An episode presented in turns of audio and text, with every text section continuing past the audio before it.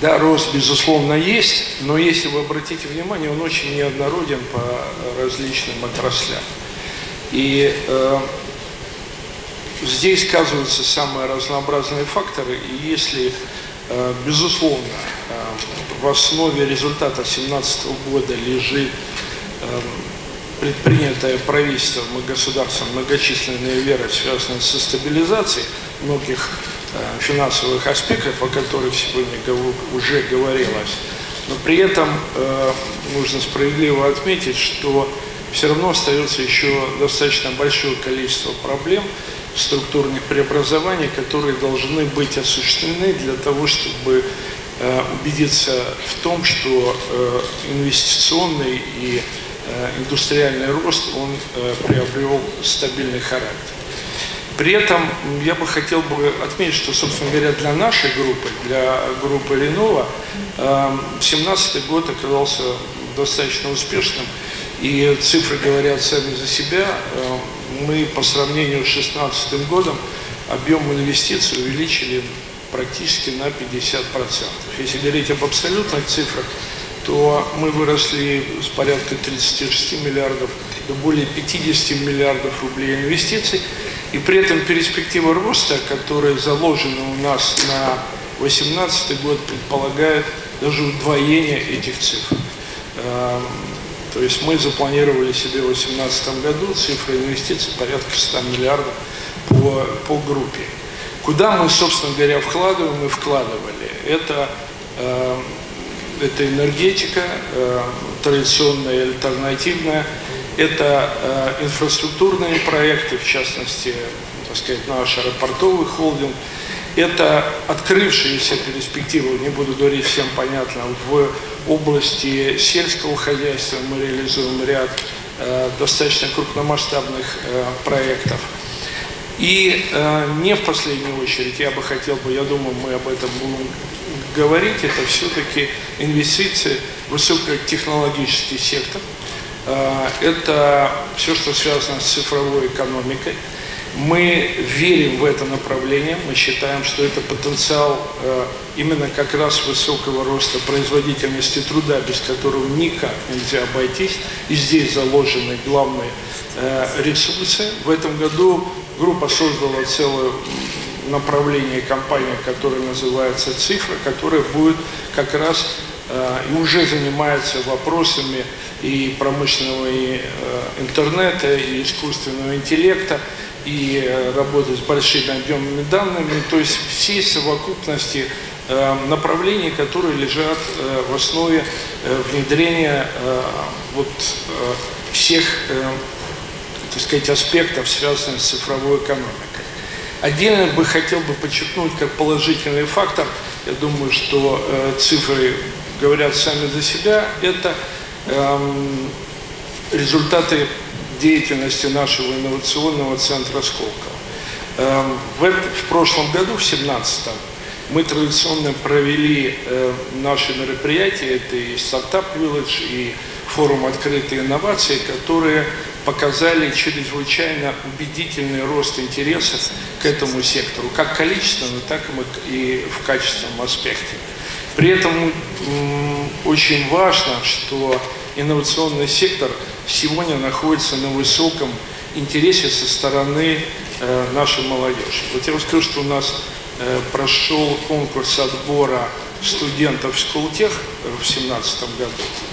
И конкурс на одно место для э, российских студентов составил 30 человек на одно место. Я считаю, что это очень достаточно высокий стабильный интерес. А если говорить для иностранных э, студентов, у нас выделена она поменьше квота, так цифра достигает 100.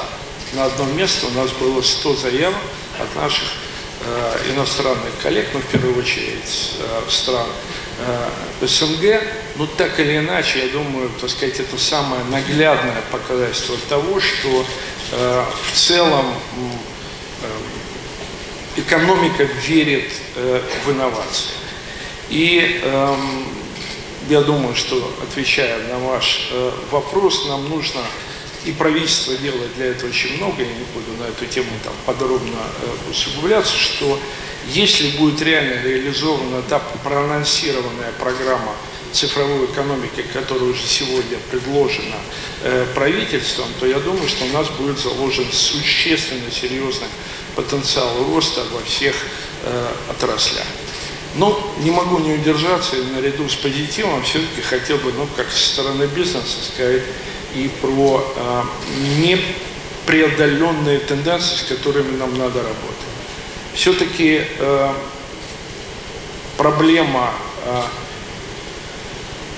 которая чрезвычайно важна для реализации э, любой инвестиционной программы, это доступ к финансовым ресурсам, долгосрочной в частности. Я думаю, что э, мы не сумели преодолеть тенденцию о том, что кредит стал доступен для бизнеса, в первую очередь для среднего и малого, и особенно э, так сказать, те усилия, которые предпринимает Центральный банк для наведения порядка в финансовой среде, в банковской среде в частности, он имеет такую двустороннюю, что ли, медаль. С одной стороны, все, что делается, это очень правильно, нужно и важно, а с другой стороны, э, банки стали вдвойне осторожны с точки зрения предоставления кредитов.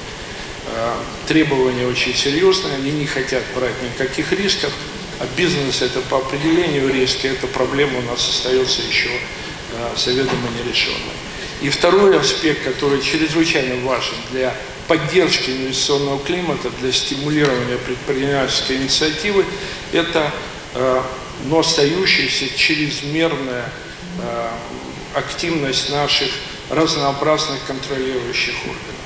Количество проверок, с которыми сегодня сталкивается бизнес, остается на чрезвычайно высоком уровне. Данные расходятся. Э, вот по данным Минэкономики это порядка там, 2 миллионов имплантов проверок. По данным бизнес-сообщества это в 4-5 раз больше. И здесь заложен такой системный, мне кажется, фактор. Это общее э, недоверие к бизнесу, а недоверие – это категория экономическая, которая влечет за собой затраты как на весь аппарат контролирующий, так и на демотивацию со стороны предпринимательского сообщества. Поэтому, если говорить о стабильности роста, то такие задачи нам еще, безусловно, предстоит решать для того, чтобы обеспечить эту стабильность. Лозунг о стабильности налоговой системы, он у нас э, такой флагман, что ли, со стороны нашего э, правительства. И в целом э, может сложиться такой стереотип о том, что реальная налоговая система, она у нас э, не меняется. Да, безусловно, основные такие э, главные элементы налоговой системы, как налог на прибыль, налог на доход физических лиц, НДС, он остается стабильным достаточно длительный уже период времени, и есть надежда, что он и не изменится в ближайшей перспективе. Но наряду с этим одновременно предпринимается большое количество э, правительственных актов, которые изменяют э, реальную нагрузку на бизнес. Это э, принятие решений о вводе или отмене определенных льгот, это уточнение определенных э, тарифных э, показателей, это э, меры, связанные с теми иными регуляторными аспектами в области экологии и так далее, и так далее. И вот хотелось бы отметить, что вот по совокупности количества вот этих изменений в результате приводит к тому, что реальная нагрузка на бизнес, несмотря на то, что существует стабильность в основных показателях, она растет. И здесь бы я бы хотел бы э, обратить внимание на то, что э, бизнес-сообщество, в частности, российский Союз промышленников предпринимателей неоднократно ставил вопрос перед правительством и президентом о том, чтобы процесс вот ввода соответствующих изменений носил более э, открытый и э, публичный характер, прежде чем та или иная мера будет э, принята и предложена э, для непосредственной реализации. Мне кажется, у нас есть определенный диалог, он существует, но все-таки зачастую появляются такие механизмы, которые в практике, э, увы, не могут оказать того, может быть, задуманного воздействия, которое э, правительство хотело бы сделать. Ну, в частности, приведу один из последних примеров, связанный с принятием меры по инвестиционному налоговому вычету. Это такая мера, которая принята в конце прошлого года и связана с тем, что вы можете проанонсировать вперед э, вашу инвестицию э, в тот или иной эм, объект, э, и при этом вы должны взять на себя обязательство эксплуатации этого объекта в определенный заданный период. Если вы этого не выполняете, то следуют достаточно большие штрафы, связанные с невыполнением этого обязательства, которые по совокупности э, нивелируют все соответствующие выгоды, которые вы приобрели от э, объявленной этой э, налогового, объявлено этого налогового вычета. Э, лишается гибкость, предсказуемость, но одновременно, я хотел бы сказать, это уже э, определенный хороший шаг в сторону поиска определенных методов стимулирования э, инвестиций, а тема, например, введения инвестиционной льготы, она э, все время, последнее время дискутируется. Я думаю, что э, эта норма при ее доработке может оказаться вполне эффективной. Второй момент, который я хотел бы подчеркнуть, это вот принятые на федеральном уровне те или иные решения, связанные особенно с легатированием, в дальнейшем передаются на региональный уровень, где региональные власти уже наделены полномочия принять соответствующие решения по тому или иному вопросу. Эм, ну, мы все прекрасно понимаем, что у нас э, львиная доля э, регионов является дотационными и дефицитными по бюджетообразованию и рассчитывать на том, что они будут активно пользоваться этими механизмами, чрезвычайно сложно. Эм, поэтому, мне кажется, здесь еще остаются вопросы с точки зрения, с какого уровня э, все-таки администрировать ведение тех или иных э, льгот э, по использованию в первых очередь э, инвестиционных э, механизмов.